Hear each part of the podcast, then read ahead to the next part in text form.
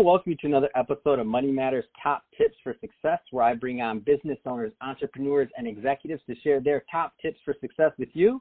My name is Adam Torres. On Instagram, Ask Adam Torres. Follow me there for all of my book releases, the book tour, book signings, all of that good stuff. I'd love to connect with you there.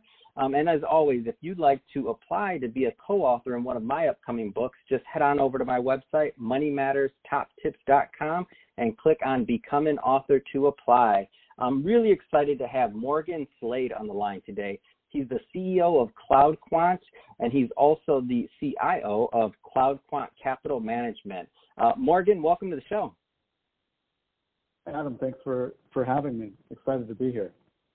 All right, so I know you're doing a whole lot in this space, and I'm really excited to get into some of your um, some of the projects you're working on and how you're making um, investments more accessible for um, for the population. But before we get into all of that, um, let's just get let's just go back in time for a bit. So, how did you get started as an entrepreneur? Like, what kind of stoked that fire? Well, you know, I grew up in a small town uh, working on a family farm and uh, then I went off to college and I studied engineering and kind of got away from, you know, doing anything really um, hands-on or entrepreneurial.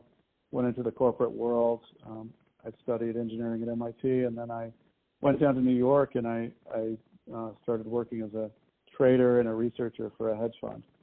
Um, and this fund that I worked for was, you know, they're quite lo- uh, large and quite storied. They'd been around for a long time, had been very successful. And um, I spent probably uh, almost a decade in New York working for various firms like Merrill Lynch and, and various hedge funds. Um, I then moved down to Texas and did the same thing for a while uh, before, you know, finding myself kind of in my mid uh, 30s, I guess, and realizing, um, you know, I still really didn't feel like I was a business owner, didn't feel like uh, I had all that much control over my destiny. And so I made an investment in a um, a mobile pet grooming business, um, and I, you know, really tried to invest in something that was essentially a recession proof, uh, but allowed me to, you know, use the skills I learned as an engineer and on Wall Street to uh, to generate some income. And uh, so I started out doing that. Um, scaled that business up and sold it, um, and moved uh, up to Chicago from for my main career. Um, and then I um, I've worked here for about a decade before getting back in, um, you know, with both feet into um, something entrepreneurial at CloudQuant. So this is kind of my second major project um, on the uh, entrepreneurial side, and I'm really enjoying myself. Wow, that's a, I mean that's a that's quite a bit, and I'm sure, and I love when I ask that question because I always get this, you know, obviously the good timeline version of it, but man, the ups and downs that I'm sure went through all you went through um, starting that first business. If you could, if um, if the today Morgan could talk to the Morgan that was just starting out, I mean, what would you tell him?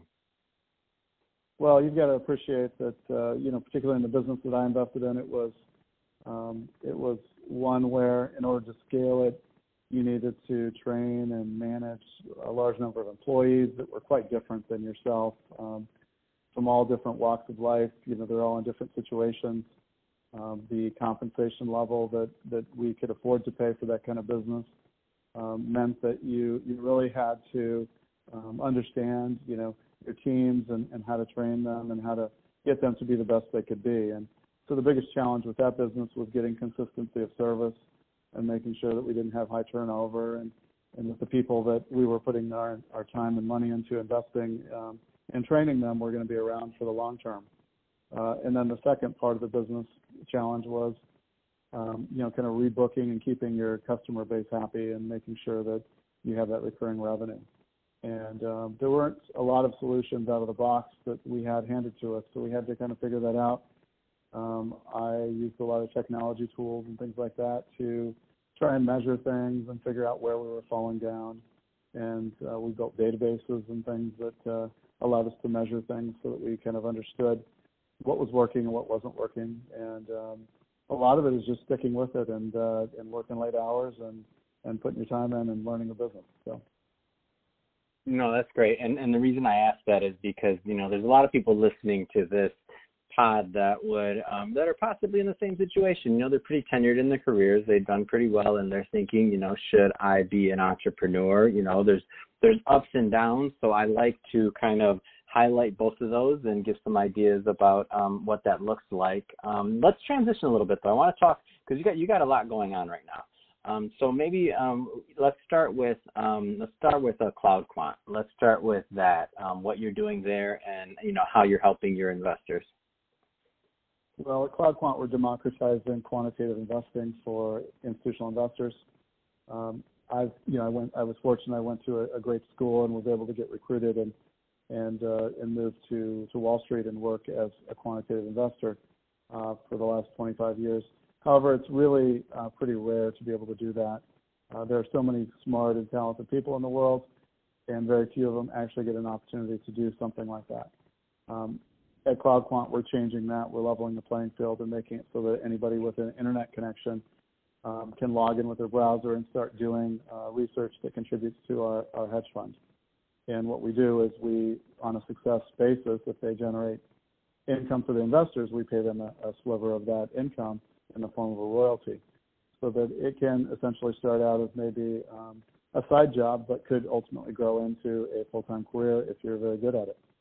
Uh, but we don't have any barriers to entry, so we really want to make it so that anybody who has a computer can help be part of our team. Wow, that's amazing. Yeah, and I, I mean, I could think about um, you think of that versus let, let's let's uh, let's get an idea. So, what was it like? I know you said it wasn't easy, but just to give us a little bit more meat on that one, what was it like when you first started? You know, started out trying to you you were recruited, but I'm sure all the people in your circle weren't. How, how did that atmosphere look? Are, are you referring to going to Wall Street as a or, trader? Or yeah, yeah, as a trader. Mm-hmm. As a trader, I mean, uh, when I started 25 years ago. Um, the concept of um, using artificial intelligence and quantitative methodologies to, to invest was still very much an out, outsider's viewpoint. Um, I can tell you that today that's not the case. Almost every major hedge fund uses quantitative methods. They use artificial intelligence, um, or they at least they'd like to. And mm-hmm. um, and so I went from being kind of an outsider to having a skill set that was hard to acquire um, at least it was 25 years ago. It's a lot easier now, um, and not necessarily very well understood by many people. But you have to think differently. And I remember going, you know, for cocktails or something with some college buddies of mine. And even though we had all gone to MIT, some of them were not as, you know, as technical in terms of what they studied and what they did afterwards um, as what I was doing. And I remember one of them, you know, telling me, you know, asking me what I did. I described it, and he said, is that really like a real thing that you guys are doing? Is that, is that real? And you know, at the time, to be honest with you, I, I said yes, but I wasn't really sure.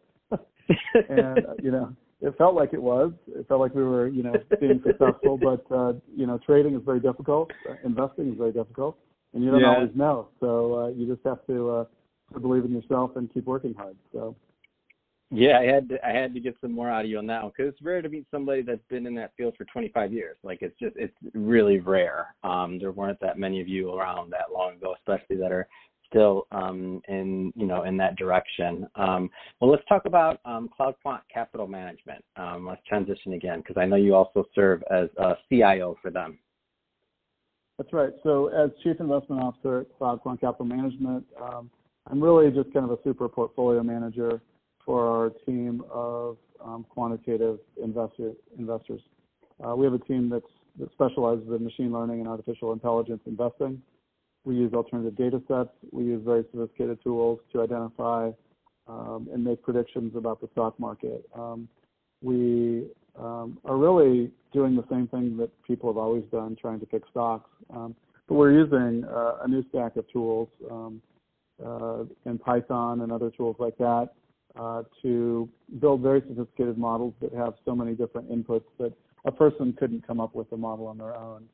Um, and so the way we interact with the crowd researchers is we we actually do something called microtasking, which is we break our investment process process up into small pieces.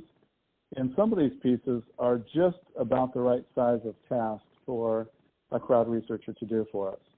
Um, but we don't have time to do it. And so we farm that work out to data scientists or engineers or traders who have an interest in investing and want to earn some extra money.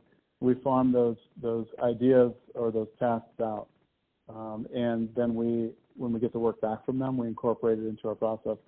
And to be more, more concrete about how that works, um, we're actually looking for trading signals. We're providing really unique data sets that almost nobody in the world has. They're called alternative data sets, and they're sometimes very expensive. You'd normally only have access to them if you work for a hedge fund, but we um, have technology that allows you to uh, do research with those data sets and submit your trading signals to us, which we put in a big database. And then we just do data mining on that database with our machine learning algorithms, and we'll we'll pick out something that a crowd researcher did and find some value in it, and then we'll pay them their fair share of, of the profits. And so that's kind of our business model. And um, it's uh, you know from our perspective, it's very innovative, and we think that it's going to get away from the Wall Street groupthink, you know, that we have right now, where you know I've worked in six different hedge funds. I can tell you, I've worked at Citadel and Carlson Capital and Millburn Ridgefield and a few other places. I can tell you how those places operate, more or less, and I can tell you what they know and what they don't know. And I can essentially, you know, create something that operates much in the same way that a lot of these other firms operate. However, that's not very innovative because there's other people doing that already. So what we really want is the creativity from the crowd researchers. We want the kind of entrepreneurial spirit from people who aren't from Wall Street.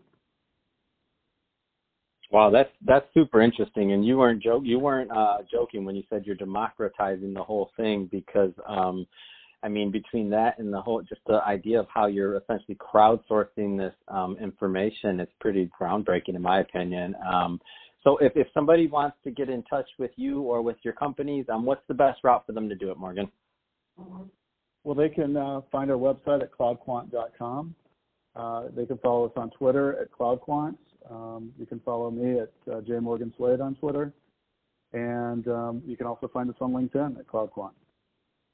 All right. Well, hey, Morgan, I really appreciate your time today and uh, educating us on what you do and also sharing your stories and just getting started as an entrepreneur. So appreciate that. I'm sure that'll be helpful to the audience. Um, and to everyone listening, thank you for tuning in as always. Um, don't forget to follow me over on Instagram, Ask Adam Torres, and also um, coming up to this next um, Business Leaders book is coming out real soon. I'm happy to announce that. Sending it off to the uh, to the graphic designer today, so that'll be out in the next couple of weeks. Um, as always, thank you for listening, and uh, Morgan, thanks again. Have a wonderful day.